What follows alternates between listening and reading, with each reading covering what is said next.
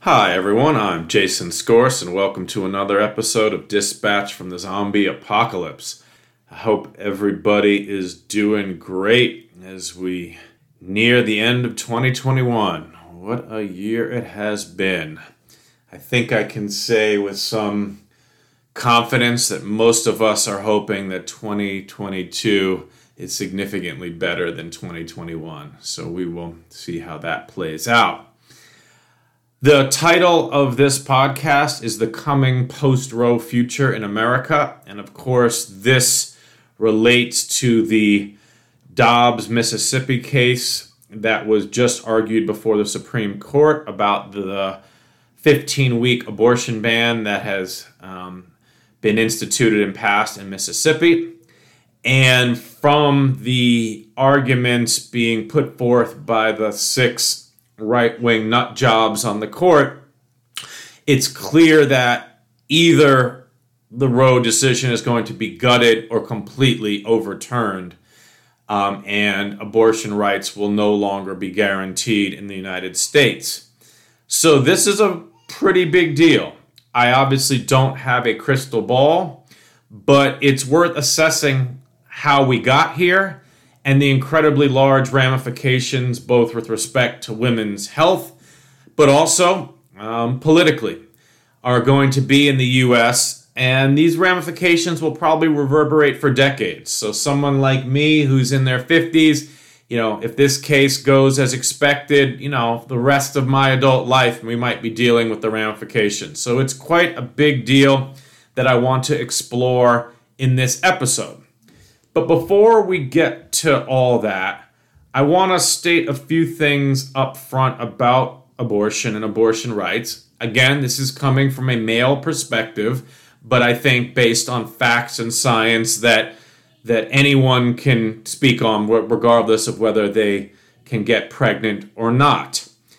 Because this is a reality-based podcast in which we deal with facts and truth, it's important to put some things into context. The first is abortion law in the US is relatively permissive by global standards. In most developed countries where abortion is legal, and there are a couple now where it is not, like uh, uh, Poland has outlawed abortion, but the overwhelming majority of Western democracies, abortion is legal. Women have largely unfettered access for the first trimester. That's the first 12 weeks and then there's pretty strong restrictions on abortion access, except for protecting the life of the mother after that first trimester. In the US, women have largely unrestricted access because of the Roe versus Wade decision through the second trimester, which is up to 24 weeks. And then at that point, there is a pretty legitimate state interest in protecting the life of the baby because it can feel pain and is conscious and potentially viable to live outside uh, of the mother. Now, what I'm saying right now might strike some on the pro choice side as playing into the hands of the forced birther movement. But I want to be clear here we have to deal with truth and facts, right? One can support a woman's bodily autonomy and rights over her reproductive decisions, which I do strongly, while also acknowledging that there is some point between conception and birth where the woman is carrying a conscious, sentient being that the state has some legitimate right in protecting. So let me be clear about that. There is some point in between conception and birth at generally nine months at which the state can exercise some right over protecting a living human being. Right? This is why abortion is such a tricky issue morally and politically especially for people who are acting in good faith and acknowledge these basic, simple truths, right? Pregnancy is not a binary, there is a continuum. And the key issue in abortion rights is where is the, that line, right? Between when it is clearly a non sentient being and therefore the state doesn't have a strong interest in protecting it? And when is it a sentient being that maybe has some rights of its own, especially if the mother's life and is not in, in jeopardy? And that line is going to change based on technology and based on scientific advances. So it's not even a set line.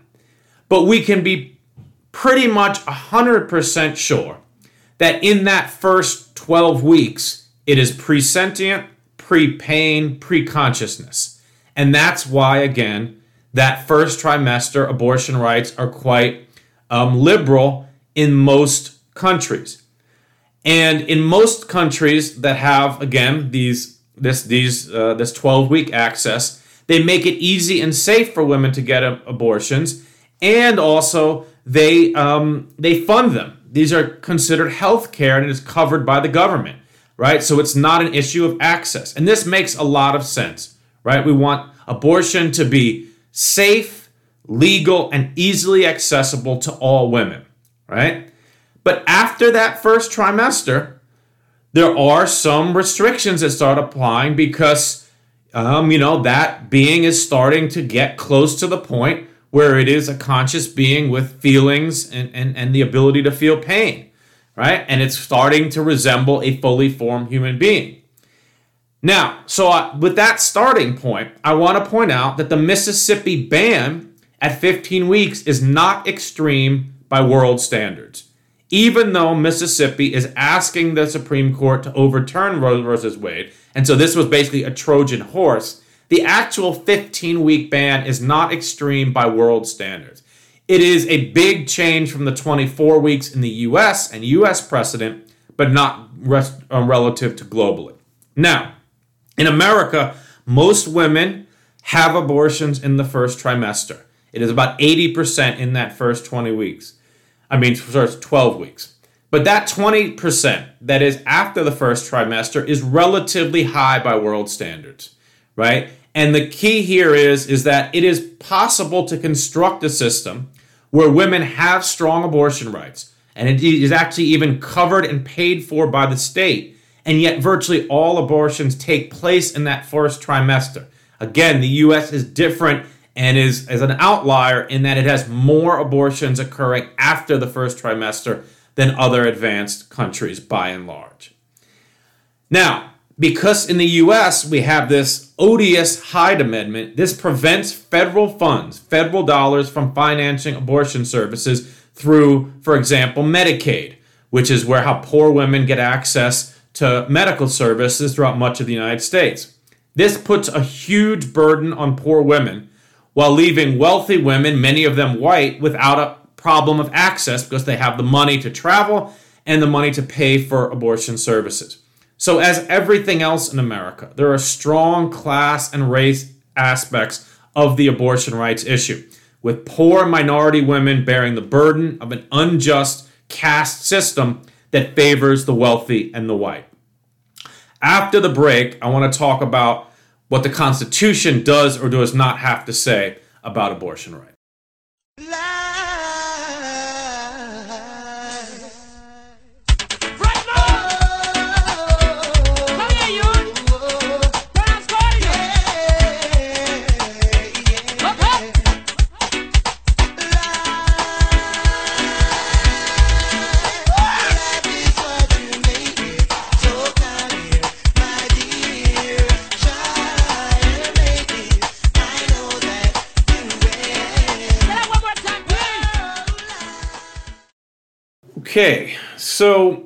A lot of conservative legal scholars have made the case for decades that the Roe versus Wade decision was a bad legal decision because the right to privacy and an abortion isn't in the Constitution. They are correct. Now, by this time in the podcast, you might be wondering if I'm trying to be here very sympathetic to the right wing view here in both acknowledging the state's interest in restricting abortion access at some point in a pregnancy, and also now agreeing with right wingers that the Constitution doesn't provide abortion rights. But I am not. And so I want you to hear me out. Because again, in a fact based, truth based um, argumentation, we need to first acknowledge the truth and then show why it is incomplete. So, those of us on the left and in progressive circles, we don't need to lie and deceive to make our arguments. This is why I'm acknowledging the truth on the right wing before going into why it is incomplete and ultimately unpersuasive. And remember, the right wing, they lie about everything. They lie about everything because they do not have facts and reason on their side, and they are weak. They're in a weak position. If they deal with reality and truth, they will lose.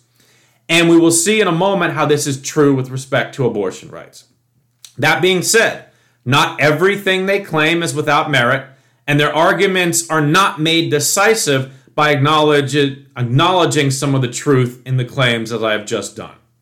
But here is the truth the Constitution is a short, ambiguous, flimsy document written by white supremacist patriarchs that doesn't touch on many key issues of modern American life. And right wingers are more than happy to make up shit completely out of thin air all the time that suits their interests. Case in point, the Citizens United ruling, where Roberts and the Roberts Court said money equals free speech. They literally pulled this out of their asses. There is nothing to suggest that the founding farm fathers intended the First Amendment to include money and political influence. But right wingers were happy to make this up because it helps right wing causes. So, boom, the First Amendment says you have the freedom of speech, money is speech, so that you can't impinge anyone's right to spend unlimited amounts of money on political speech. Right? Again, notice the logic there. They just made that up out of thin air. There's no nothing originalist about that at all. They said that the Constitution permits radical partisan gerrymandering, the most extreme forms of gerrymandering.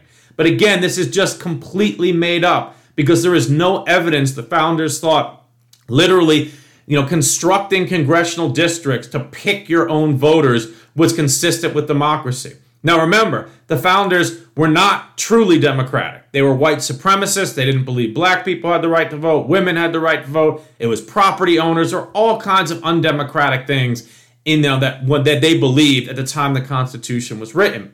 But there's no evidence that they thought we should just be able to pick our own voters. That's absurd, but the right wing just pulled that one out of thin air too. With respect to the Second Amendment, you know, the right wingers' favorite amendment, they have perverted that amendment so much, which was about arms being, you know, citizens being able to bear arms as part of a militia. Nothing about, you know, assault weapons and, and you know, concealed uh, handguns. They have perverted it so much that now we have 17 year old kids prowling the streets with military assault weapons playing vigilantes. And there is just no way the founding fathers envisioned such madness when they wrote the Second Amendment. So again, just pulled out of their asses all this contortions to just let this society be awash in incredibly dangerous weapons and munitions um, with very limited um, restrictions. This is absolutely not what the uh, Second Amendment was about. Perhaps even more egregious, over the last few decades, the right wing have has made up all the way up to the Supreme Court and the Rehnquist Court a couple decades ago this issue of qualified immunity for cops. This is one of the most insanely unjust interpretations of law ever concocted. And if you if you don't know a lot about it, I, I recommend just look it up into what qualified immunity at the federal level means and that you know and, and that and it's trickled down to the states as well it allows cops to get away with egregious criminal conduct as long as what they did was so novel that it hasn't been tried before so if the cop does some crazy you know, absolutely criminal behavior, they can say, hey, there's no precedent that a cop's ever been, you know, tried on that. So qualified immunity. It is literally an incentive for cops to do ever more deviously craven acts because then the chances of precedent are diminished, right? The more craven and crazy it is, the chance that there's a, a case law, you know, on the books that they can be held accountable to is diminished. It is such a contortion of logic and justice. You would think it was made up in some, you know, um, Kurt Vonnegut novel or something. My point here is, is that the Constitution is morphed for political purposes continually. And just because the Constitution didn't, didn't explicitly allow for abortion doesn't mean very much, right? So again, the right wing is correct about that, but so what? There's tons of stuff that's not in the Constitution that they have just made up out of thin air.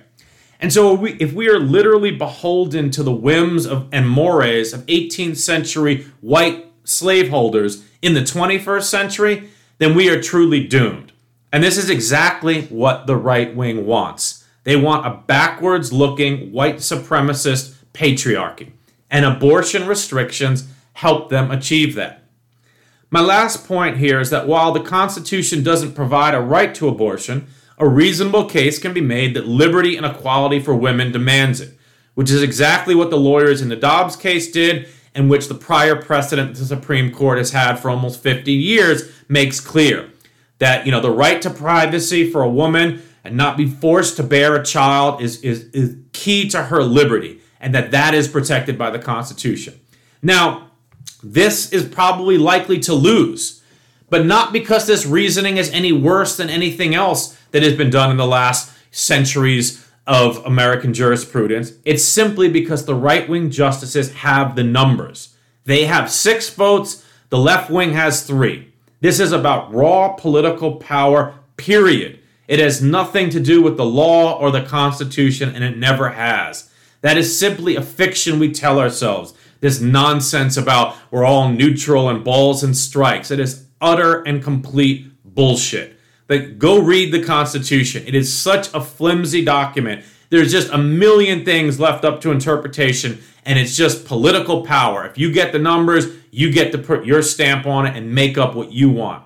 And the right wing, through a combination of patience, strategy, and luck, sadly, Ruth Bader Ginsburg dying when she did, you know, weeks before the, the next election, gave them that key vote, right? Where they now have, you know, literally a, a an anti-abortion religious extremist took the place of Ruth Bader Ginsburg because Ruth Bader Ginsburg passed away at the end of Trump's term.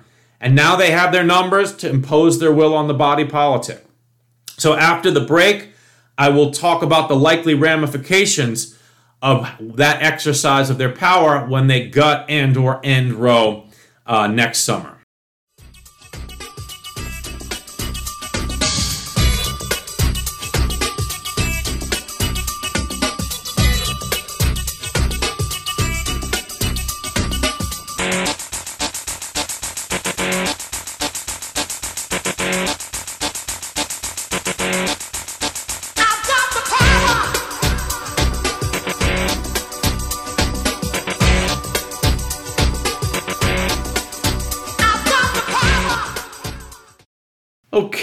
So the right wing justices have two options with the Dobbs case. One is to accept the 15 week ban, but say that Roe's basic structure still stands, that abortion is still constitutionally protected in the US, but that the viability threshold can be reduced. Now, this would be a huge deal, right? It would be reducing a threshold of 24 weeks to 15, and there's nothing that would suggest that a lot of these right wing states wouldn't try to push it even further and you know push it to 14 13 12 whatever. So it would definitely be a huge huge hit to roe and it would likely mean that abortion rights would continually be whittled away. But i do want to point out that it would put america in line with much of the modern advanced world by still allowing abortions in the first trimester.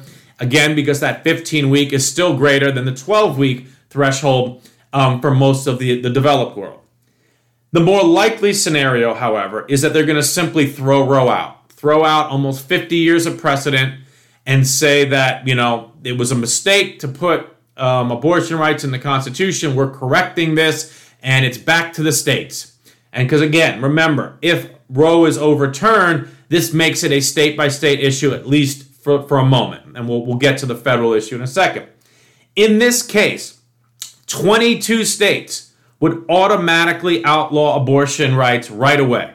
Most of those are southern states, but also key swing electoral states like Michigan, Wisconsin, Arizona, Ohio. So this is a big deal. Nearly half the women in the country would not have access to abortion in their states at all, and we would have another dimension of medical apartheid as wealthier women would be able to travel across state lines and poorer women would not. There is also the likelihood that abortion pills would proliferate as women in those states would seek a way to have an abortion secretly by ordering these abortion pills. But forced birthers and forced birther states would, of course, try to outlaw these as well as Texas had. These state legislatures would be dominated by issues of abortion restrictions, including exceptions for rape and incest, health of the mother, etc. And these would be decided mostly by white right wing men who dominate these legislatures. And just think about it, right? If you're going to ban a pill, an abortion pill, how are you going to know if a woman used that? What are you going to do? Are you going to check her mail? Are you going to check her medical records? What are you going to do if that you find out, right? Because it becomes this all these issues of criminal prosecution of women, doctors, pharmacies, right? Care providers. If you, if you give advice, if you tell someone something, are you liable? So the kind of legal ramifications of this are just insane and very coercive, right? Again, small government, bullshit. This is big coercive statist intervention. Of course, this will mean there'll be incredible levels of insanity in the discourse because abortion will also then be debated at the federal level. Because if it's no longer a constitutional right, the forced birthers will say, we need Congress to make abortion illegal everywhere. And that would be up for grabs. So by appealing the Roe um, case, the court would be literally smacking a hornet's nest. And if they think that they will have settled the issue by just letting it go back to the states and let them deal with it there, they couldn't be more wrong, as it will become even more contentious. It will be debated at all levels of state and federal government for decades to come. And as we know, the religious extremists who have been fighting for this for decades will be emboldened, and they are some of the worst of the right wing. These are people who think The Handmaid's Tale is an instruction manual and they now have a friend in Amy Coney Barrett on the coin who literally made the point in her arguments that since women in all 50 states can give their unwanted kids up for adoption, no questions asked, forced births are no longer a big deal. Think about that. A Supreme Court justice who believes that the state forcing a woman to have an unwanted child is okay since she can simply give it away. I mean, wow. I mean, just think about that. She's also compared abortion to getting a vaccine. She said, "Oh yeah, it you know, forcing a woman to have pregnancy is a is you know an assault on bodily autom- autonomy, but just like a vaccine. So forcing a woman to go through a 9-month pregnancy and give birth is the same as getting a shot for a deadly disease." Right? She is a true religious extremist nut job. And she is 49 years old with a lifetime appointment. So there you have it, right? Elections have consequences. So once Roe is overturned, the worst of these religious extremists will be pushing for more extremist restrictions at every level of government all the time, right? They will be emboldened, right? This is a fallacy that people keep making about the right wing. If we just appease them, we just give them a little, you know, then they'll be okay and we can get back to normal centrism. No, doesn't work like that. You embolden the worst elements in society. They want more and more and more. And they do want, they will want to make abortion illegal for everyone in all cases. It's important at this point just to, to note here that women are going to suffer here, right? It's not that abortion rates will even necessarily fall. People will just do more extreme things. And women in nearly half the country will literally be treated like handmaids, right? This is an appalling likely outcome that we will be dealing with probably in um, you know in the summer of 2022. I just want to provide a little context here also that it's important for people to realize that abortion as a major issue in the US is very modern. Right abortion was completely uh, uh, accessible and normal, you know, in the 1800s up until the mid 1800s and, and it was the, this notion that at the minute of conception, it was a fully formed human being with full rights, that it's a complete modern fiction, modern invention that the right wing created to get, you know, fervor, this fervor of religious extremism for their political causes, right? The Catholic Church was okay with abortion for most of its history, right? So all this fixation on this little clump of cells that you wouldn't even notice if you saw it, you know, you know, on a on a on a, plate somewhere. It's completely unremarkable. It has no, no, you know, relation to a human being. That's a modern invention, right? Now, what we know here is is that the right wing has wanted this for decades, and they are likely going to get it because of raw power. And before getting to the politics, which is highly uncertain, I just want to point out the utter and sheer hypocrisy of the religious right. Right? These are people who oppose universal health care, paid family leave, universal child care, but want to force women to have children. And in many cases, they oppose birth control as well. So, if, at least if they strongly supported social welfare policies for mothers and families, I could take them seriously. I would disagree with them, but there would be at least some consistency that I could respect. But they are the opposite. They are evil hypocrites, and they are likely to play an outsized role in our policy in the coming decades if and when Roe is overturned. So, now on to the politics. First off, I know this discussion might irk some people because this involves women's rights and women's health and autonomy, and there's something crass about discussing the political ramifications. But they are likely to be large, and so I think it's just worth taking a few moments. My initial assumption, and this will end up hurting Republicans because it will empower the worst elements of the right that most people despise, and also because loss aversion is a powerful force. Once women lose their rights, they are going to be angry and motivated, right? Most young women, not most, all young women in the United States have grown up where abortion rights are, you know, the law of the land.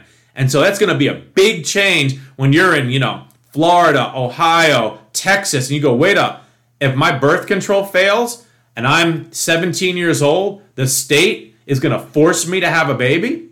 Like that's that's how they're going to treat me through, you know, no fault of my own right? So it's a big deal. Now, a big tell for why this is going to hurt Republicans is that after the Supreme Court let the Texas bounty hunter abortion law remain in place, and remember, that's the law in Texas now where a woman cannot have an abortion after six weeks, right? Which has invalidated Roe now. The constitutional right to an abortion has already been removed in the state of Texas, and the Supreme Court says that's okay.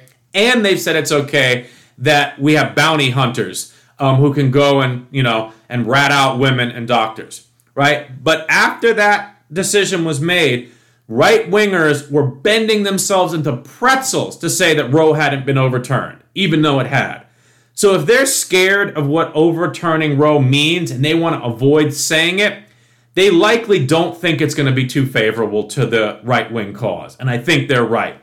And since this ruling will be in June or July of 2022, it will be right a few months before the midterm elections. And there are a lot of key races and key states in the midterms. So, look, I think there is enough uncertainty that I don't know that this will be unambiguously positive for Democrats and negative for Republicans, but I think it will be. There is nothing like losing fundamental rights to make people mad. And women are a growing and powerful political force. When they see these right wing handmaids coming after them, they are likely to exercise their political power. But we will see. And, uh, you know, we will uh, we'll just have to take note and do what we can to support women and women's rights if and when these decisions break badly, as I fear they will. So, the antidote after the break.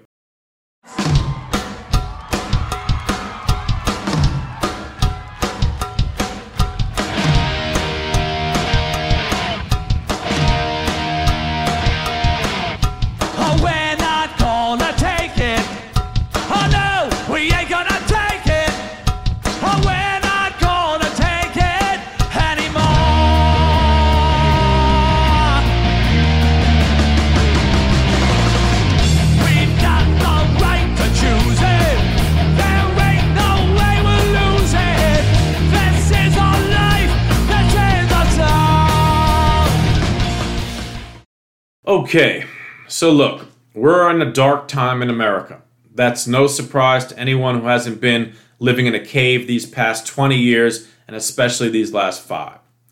And the only way to fix things is to elect more and better Democrats. If we had more than 50 senators right now, we could get rid of the filibuster and add more justices to the Supreme Court. So look, don't give up.